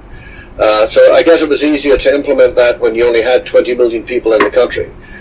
Uh, you know, but um, I often wonder why, um, the, but being a different, a totally different part of the world, why the United States didn't kind of go the same way, because it would, it would give everybody access to um, health care. Because if I if I have uh, anything wrong with me, I can go to the hospital and get treated or whatever, and not have to pay a penny for it, even though it does come out of my taxes. So, how did you wind up in Alberta? Well, uh, that's an interesting story. I, I decided um, uh, that we, well, my wife and I, back in, in the early '90s, she was a qualified nurse. I was working as a as a, um, a social worker, teaching um, profoundly mentally handicapped adults. Uh, I was teaching them basic educational uh, things, and so um, my wife had a number of cousins in Canada who were telling us how great it was and everything, and she wanted because she didn't have much in the way of family in the UK. She had a few cousins, but everybody was going to Canada, including her brother and her sisters and everything. So we thought, okay, um, let's give the new world a chance, so to speak. So uh, we moved to Toronto, uh, uh, Ontario, uh, back in early '94, and um, she went back into nursing, but I found it a little more difficult to get back into social services. But, you know, we were there for about seven years. Our oldest son, Matthew, was three years old at the time. He was born in the UK. Our second son, Andrew, was born a month after we landed. So he's a Canuck already. And uh, so we were in Toronto for seven years, and then um, most of our family wanted to focus around Calgary um, which you know is a, in Alberta, right in the middle of the country. This is cowboy country, ranch country. And so um, we moved here. I was a little concerned about coming here because my wife is uh, of Chinese extraction, and Calgary's got this reputation of being a redneck town. But we got here and we found it was just as diverse as Toronto was, a smaller city.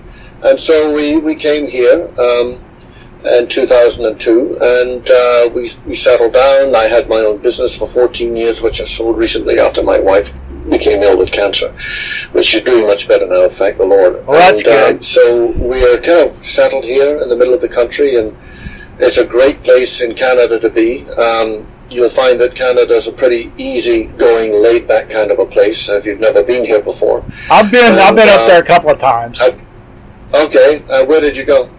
I went across uh, Quebec and Ontario, going to Michigan. Okay. This would have been both very different places. Quebec is like 1997. being in France. Yeah. Um, But but I but I find here in Alberta, this is Bigfoot country or Sasquatch country. dinosaur um, country too. No, yeah, yeah, the the Badlands. I've been up there a few times and been to the museum, and uh, you know, and uh, they, they, they, you go on an official walk where they show you big fossils that are still in the rocks. You're not allowed to touch them, though. and um, when I was uh, back in 2002, I think it was, I, I went down to visit Bill Runciman, uh, a wonderful wildlife artist in, Yep. in Arkansas. hmm to give a talk on dinosaurs and Mokele Mbembe, and we went through to Oklahoma and we met um, Michael Humphreys and his brother Tim, uh, who lived right in the Kiamichi mountain area there, little town called Honobia, and I went uh, up into the forest with them, and we could hear Bigfoot screams up there at night.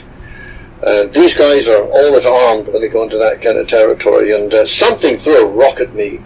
Um, came flying out of nowhere. It was a big pear-shaped rock, and I just stepped in front of an oak tree, and this thing hit the oak tree so hard it echoed. It took a massive big chunk of bark right out of the tree. Yeah, And, uh, Bigfoots are notorious for throwing rocks. And so he- we went back down the deer trail, got back to the truck, and, and something had ripped open uh, Tug's uh, toolbox and scattered his tools all over the place. You know, like a toolbox with padlocks, and something grabbed it. You could see the um, the, the the steel um, lid of this toolbox had been curled in as something grabbed it and ripped it open. And so by the time we threw all these tools back in the, in the truck and started heading down the, the trail, the forest trail, it was dark. And because we were using flashlights back and forth and uh, or spotlight, handheld spotlights, and apparently Bigfoots there don't like that. But but you could hear them screaming and hollering at us, and we eventually got out of there. And uh, and I thought to myself, I'm not going back in there again without a rifle. That's for sure. yeah. That was quite an experience. We actually found Bigfoot prints. I've actually got a cast of one of them. And uh, co- and uh, the, the Kiamichi Mountains, which is about 80,000 square kilometers of, of, um, of forest. Um, you know, apparently there's been a lot of Bigfoot sightings down there. And we actually found trees that were bent over. You've probably seen that, you know, where they're bent over into Yeah. a park Tree or, or bits of wood put down into a cross that um, Bigfoot searchers think that these are probably crossing points Yeah. for Bigfoot. So found those, and, and later on, driving through British Columbia, through a lonely part of the highway, I noticed some trees bent over in the same fashion. So maybe this is a Bigfoot crossing points in British Columbia that very few people have taken any any notice of. One impression I got of Canada is that there there are wide open spaces up there. You could hide a herd of dinosaurs and nobody'd know about it because there's large areas that nobody lives. It's just Well, wide open spaces. country. Yeah. Canada is the second biggest landmass in the world. It's only got a population of 35 million. Yeah. Most of the people live kind of in the mid of the country down to the border with the states. I mean, I could walk over the border into the USA without ever being noticed. There's vast places, uh, remote parts of the border, you can just walk across the country Yeah. uh, into into the US or into Canada without anybody ever noticing. And um, but the, even driving from Calgary through to British Columbia to uh, these little towns out there, you you are crossing vast uninhabited areas. Yep. Uh, you know, most of them have been turned into national parks, but they're, they're still very remote, and uh, I've seen lots and lots of bears on my travels there too. So, but um, going north into BC into the Pacific Northwest, um, there are, because British Columbia, as you know, has um, huge amounts of forest um, there that um, I think is over 193 million square miles of forest. That most of that has never been explored. In fact, um, over 73 aircraft have crashed into the forests of British Columbia that have never been found. So Yeah. um, it's just a vast, vast area. And uh, of course, Sasquatch legends um, are really entrenched in the native groups there. Yeah. And uh, they tell you of places don't go. I mean, I don't know if you're familiar with a series of books written by a retired detective from San Jose called David Paulides. And he's written a series of books called Missing 411. I've heard of him. Yeah, go ahead. I just said I've heard of him. I haven't read any of his books, but I have heard of him. Well, I, I've been reading some of these books in relation to the wilderness areas up here and also in the States, and, and people just vanish into thin air. You know, nothing's ever found of them in most cases. And uh, I think recently, somewhere in uh, one of the areas where there's a lot of disappearances, they found a 124 year old unbeliever rifle propped up on a, against a tree. You know, like Yeah. somebody had just left it there. And um, I know that uh, in Alaska, um, you have this place called the Alaska Triangle where you know over 60,000 people have vanished in the last what 10 or 20 years and nobody knows where they've gone there's no sign of them and uh, but they have legends of their own Bigfoots and Ottermen and, and other strange animals up there Well, you got a lake monster up there too, Lake Iliamna. That's right.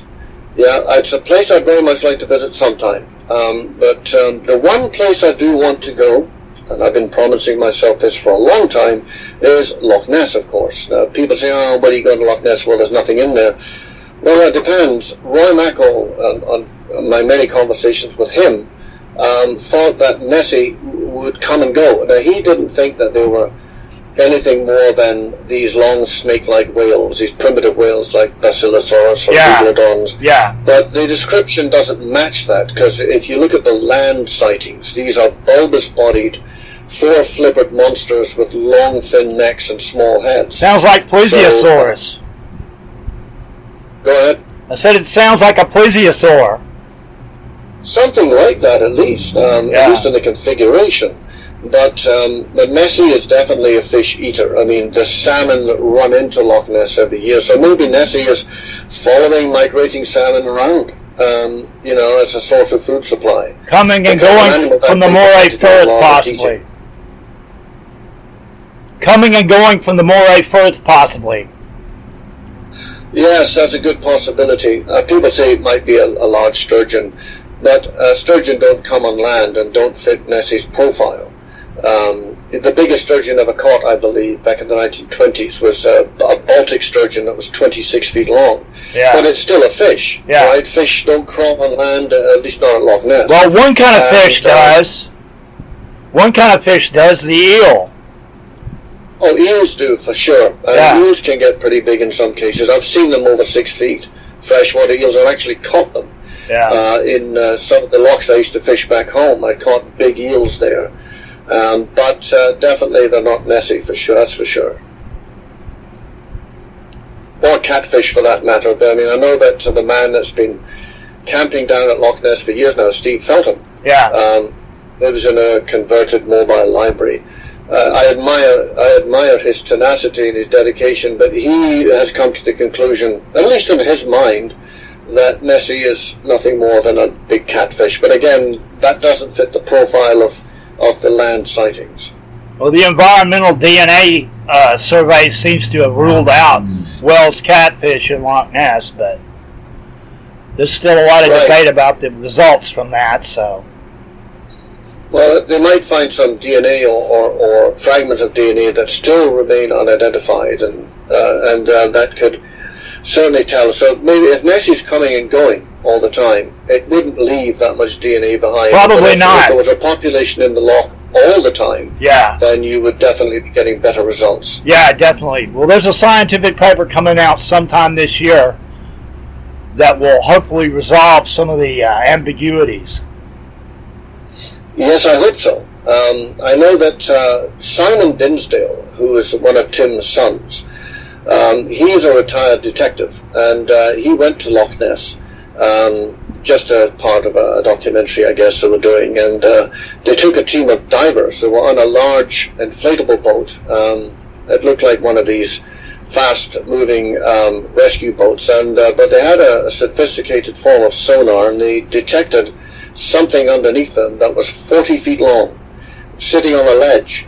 And so they sent a couple of divers down, and when they approached it, this thing moved away quickly from them and dived down deep into the loch. And but the sonar was telling us that this thing was 40 feet long. I think I saw this. I believe it was the recent episode, two-part episode of the new In Search of.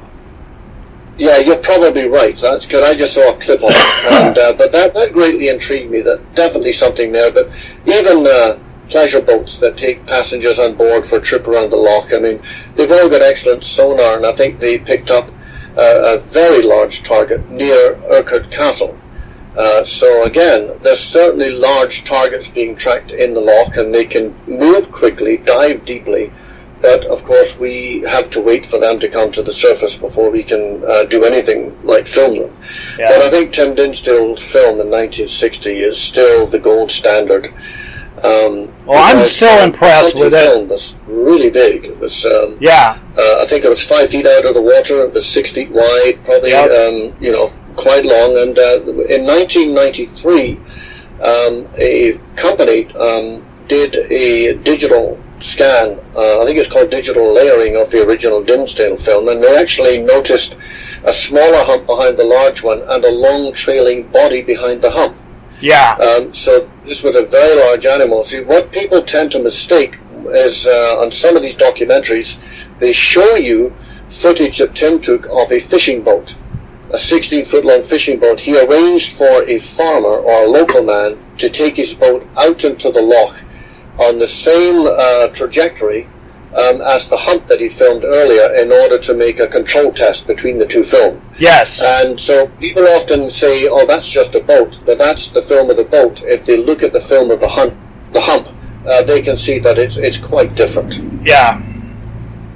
Well, Henry Bauer has done a lot of uh, defense of Tim Dinsdale's film, and has took a lot of the uh, criticisms and rebutted them. That's right. And of course, we have our good friend Mr. Watson, um, who Yep. is, uh, has a very good blog on Loch Ness and goes there quite frequently. Yeah.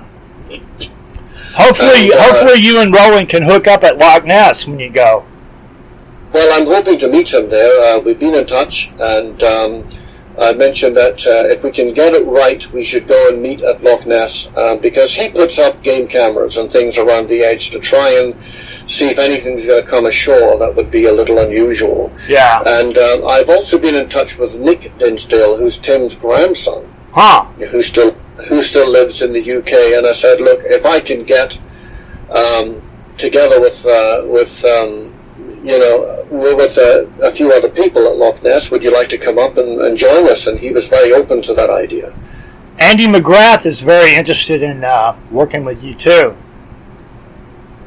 Angie McGrath. Yeah, he's interested in meeting up with you at Loch Ness. Oh, I see. Yeah, well, I, I, that's something that we can we can plan for for sure. Uh, you know, but I'm I'm still very much intrigued uh, to go there, and maybe even uh, maybe even um, Loch Morar, which is uh, much clearer, and Yeah. still uh, from time to time people still see a large uh, marine animal in there. Yeah. You know, The most it's, most uh, impressive definitely definitely worth looking into. most impressive sighting from Loch Morar that I know of is the one from 1969 where it bumped into the guy's boats. That's right. Two two fishermen were out there, and uh, the animal may it may not have been um, uh, delivered, but it, it, ran into their boat and uh, sent them flying. yeah. One of them fired a, a rifle. Um, I think he missed the animal, but he fired the he fired a rifle at it, and uh, and the thing sank away from view. But uh, that that must have been, uh, when you think about it, quite a frightening encounter at the time. Most likely. Definitely large unidentified marine animals in these places, no question about it. Uh, you know, so I think that. Um, Loch Ness is still very much worth uh, worth visiting. Uh, a lot of people seem to spot the animal and film the animal and so on. Uh, when they're just there visiting, they're not actually looking for it. But Nessie tends to make an appearance at uh, at um, yeah, you know, some odd and interesting times. Yeah. You know, Tim spent a long time there, and I think he got, apart from the hump, he got two brief head and neck two sightings in 1970 and 1971. That's correct. Yeah, so um, so I think that um, Loch Ness is still very much worth investigating for sure. Oh, I agree as well. I mean, you know, it's still an so open question. So what my plan for Loch Ness would be would be to get there, maybe for ten days or so, um, and get. Uh, I would meet obviously Roland Watson, um, try and get Nick Dinsdale to come and join us, and also um, interview um, a few other local people that have seen the animal, uh, you know, and uh, that um, that you know, see, we could try and make a proper documentary out of it, and maybe yeah. with a bit of luck, hopefully we'll see something ourselves. Well, good luck. that is a big place, I know, but you never know. You never know. So, what are what are your thoughts on the Zuiyo Maru carcass? Well, that's an interesting question. Um, people, most people have dismissed it as uh, a, a, decomposing basking shark. That that's the usual uh, thing, you know. But I think that, uh, in my opinion, um, there's more to that than the story. The Japanese were convinced that they had found a decomposing plesiosaur rather than a basking shark. Uh, you know, and um, because the, the protein, the elastoidin taken from the snippets of flesh, uh, suggest that it may have belonged to the shark family, but uh, but the Japanese weren't quite convinced with that, were they? They're, they're still no. convinced that they got a plesiosaur or something very like it, and even brought out a commemorative postage stamp yeah. uh, to commemorate the find. Uh, well, so an interesting I the verdict will be on that one for a while yet. An interesting recent development is they have found an exceptionally preserved plesiosaur in Germany that had fibers in its flippers over the bones. They don't know what the chemical composition is because they're so old, but it did have fibers in its flippers, and in the paper they're even just comparing the, the, these fibers in the plesiosaur flipper to the fibers you see in shark fins, which might be an interesting development. Indeed, I think also um, there have been some plesiosaur sightings around uh, the, the Gold Coast of Australia. Yeah. Um, I remember seeing a, an interview with an architect. He went out on his boat fishing and he saw this huge long neck and head come out of the water, kind of look around, and yeah. then go back down again. But he said it was a very long neck. The head was distinctly reptilian, and it kind of looked around and it then quietly just dipped under the water again. No fuss, no noise, no commotion. Um, so definitely there's, uh, and of course, uh, you, you, know, we, we both uh, online discussed the the sighting made by a United States Navy submersible in the Mariana Trench. Yeah, uh, that's two naval captains from the Alvin. The Alvin, yeah. Now yeah. that was 1968. 65, I believe. Okay, and I know that uh, these are two highly experienced, highly decorated naval captains. Yeah, I spoke um, to I spoke to one of them before he died. They, they, would, they went quite far, quite deep down there, but when they encountered that plesiosaur. Yeah, well, I spoke to Marvin McCamis before he died. This would have been late 1990s. So I actually spoke to one of them. Well, apparently both both of those gentlemen, uh, Bill Rainnie and Marvin McCamis, were uh, absolutely steadfast to their dying day that they encountered a plesiosaur. Well, I know McCamis was because he told me on the telephone himself. So. That's uh, fascinating, man, really. Yeah. Uh, the other gentleman I couldn't remember the name of for Loch Ness is Adrian Shine. He runs yeah. uh, um, he runs a big display there near Loch Ness Centre. So I'm hoping Yep. to get him, uh, Nick Dinsdale and Roland Watson together so we can we can do a kind of interview and discussion with all three of them on camera. Yeah. Somebody else you might want to look up is uh, Dick Rayner. Dick Rayner, yeah, Yeah. for sure. He's been over there And, uh, 50 years. Go ahead. I said Dick Rayner's been over there 50 years. Amazing, isn't it? Yeah. And, uh, yeah, I'd like to go down and see um, uh, the gentleman that's been camping there for years as well, um, Mark Feltham, and I think he, he would be an interesting guy to talk to as well. But uh, he's he's um, currently the kind of go-to guy now. It's between him and Adrian Shine. Yeah. Adrian has been was a skeptic, but, Mark is uh, still convinced there's something in there. But uh, but I think uh, a variety of opinions, a little bit of skepticism is, is good. Yeah. Um, but it's all about getting the getting the evidence in the end, I guess. Yeah. So you want to you want to summarize your final thoughts on Mokele Mbembe? Certainly, um, to me, um, having been out there so many times, spoken to so many different people, um, tribes people, um, you know, um, missionaries and so on, it, it just strikes me that what we are dealing with as far as Mokele Mbembe is concerned is it's, uh, it's simply a large, um, semi-aquatic reptile that is rare and dangerous and so far has come closest to anything I know of being an actual living dinosaur. Well, it, drew the same conclusion, by the way. with it living in the Uh, water, do you suspect it's probably eating water plants that are on the bottom of these bodies of water too? Uh, all we know is that um, when it's observed feeding, is always feeding off leaves and fruits that are overhanging uh, the rivers. I'm not sure if they eat the river plants under the water as hippos do, but they seem to be territorial. In fact, in 2009, uh, there was a Frenchman and a South African who went to the Congo Republic to repair telecommunication equipment, and they were walking along the Sanga River early one morning uh, with a couple of native, and there's, there's a, a little island just out, um, maybe 80, 100 yards away from them, and they, they noticed a large animal moving around on this island, and uh, they kind of focused their attention on this, and they could see half the animal, which was the back half, big body, two powerful stubby legs and rear legs, and a long, long flexible tail, and it was foraging and moving around on this little island, which was covered in foliage. They were joined by a couple of Congolese companions, and they, they started pointing and shouting and screaming Mokele Mbembe. The sound of their voices carried across the water, and the animal bolted into the water and um, and disappeared under the lake. And later on, the two men pressed the Congolese people, uh, what was that animal? And this, uh, the Mokele Mbembe, Mokele Mbembe. And apparently that particular part of the river was uh, a favorite haunt of hippos.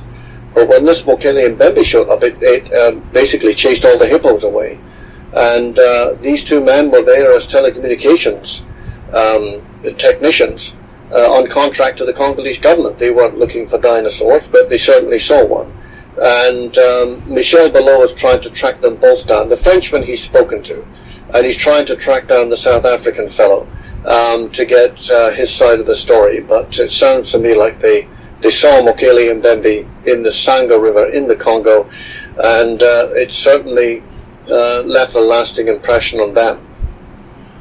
Have has anybody ever reported any impressions of a tail drag associated with any of these footprints they found?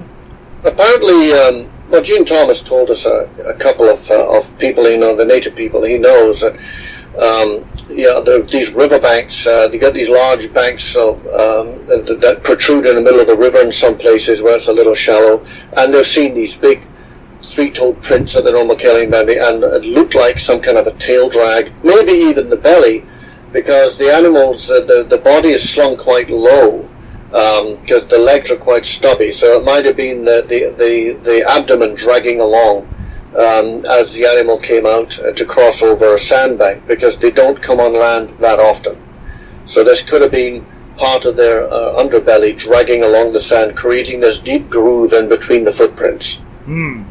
Yeah, they mostly think that the sauropods kept their tail up in the air most of the time, but who knows? You know, depends on how Yeah. long the tail would be. You know, if they stopped, I would imagine the tail might droop a little bit. Could possibly leave a tail drag. Absolutely, yeah, it, it's all possible because we're only going on what we know from fossils. Um, so you would have to see a living uh, a living sauropod to see how it would move around. I mean, some of them clearly would be more capable of moving around on land than others. But for what we know about Mokele Mbembe, I concur with Roy, Roy Mackal uh, when he stated that uh, the description of Mokele Mbembe does not correspond with any known living animal in the current repertoire of contemporary zoology.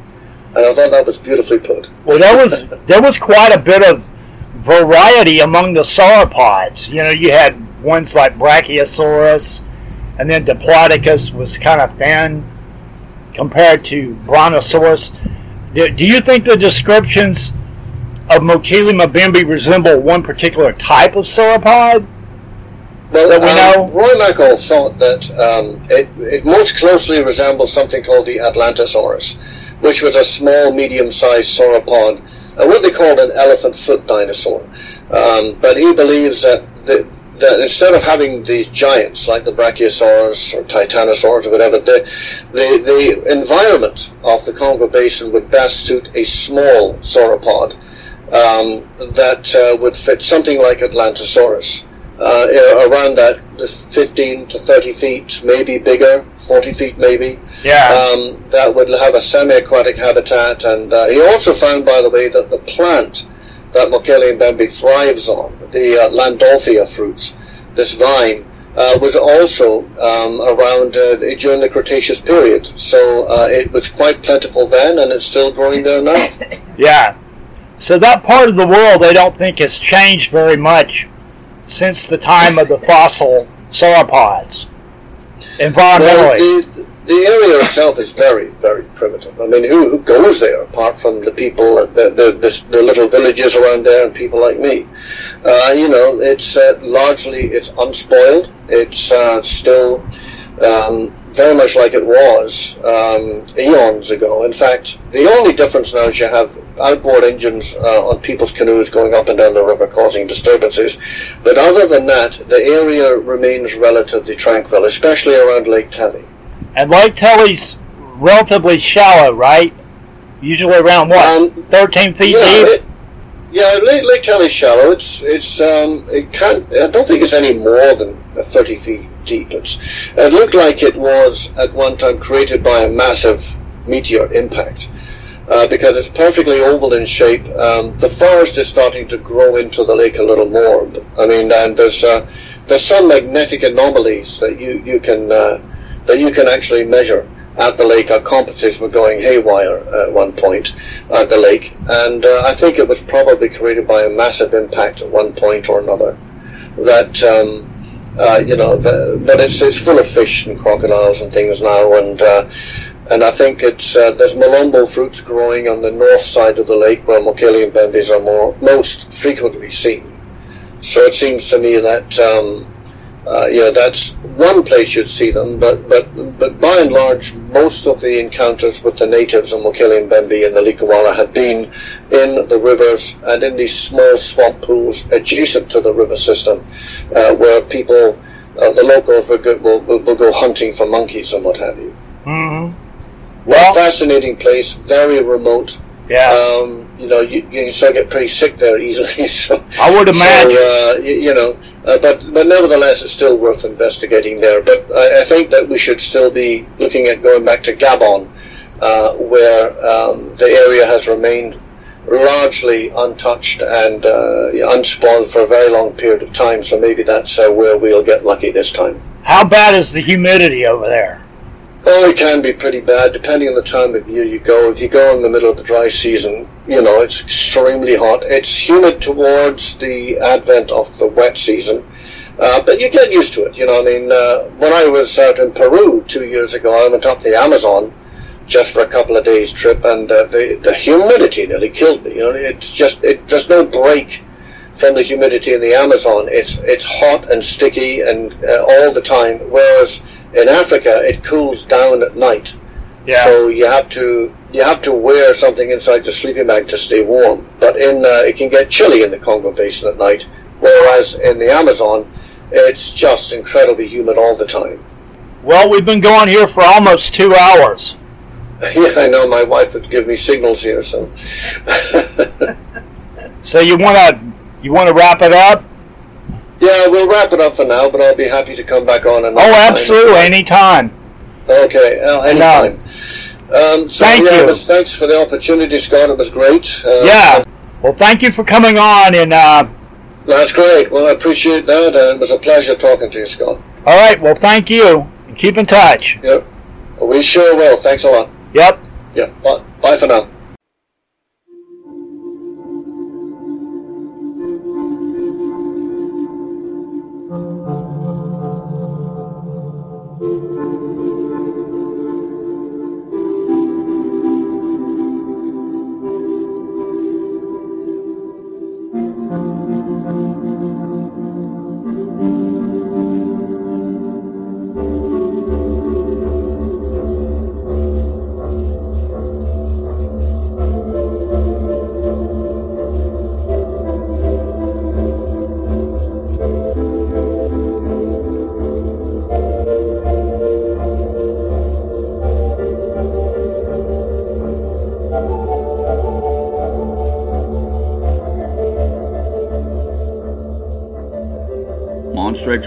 Brings you The Haunted Sea with host Scott Mardis.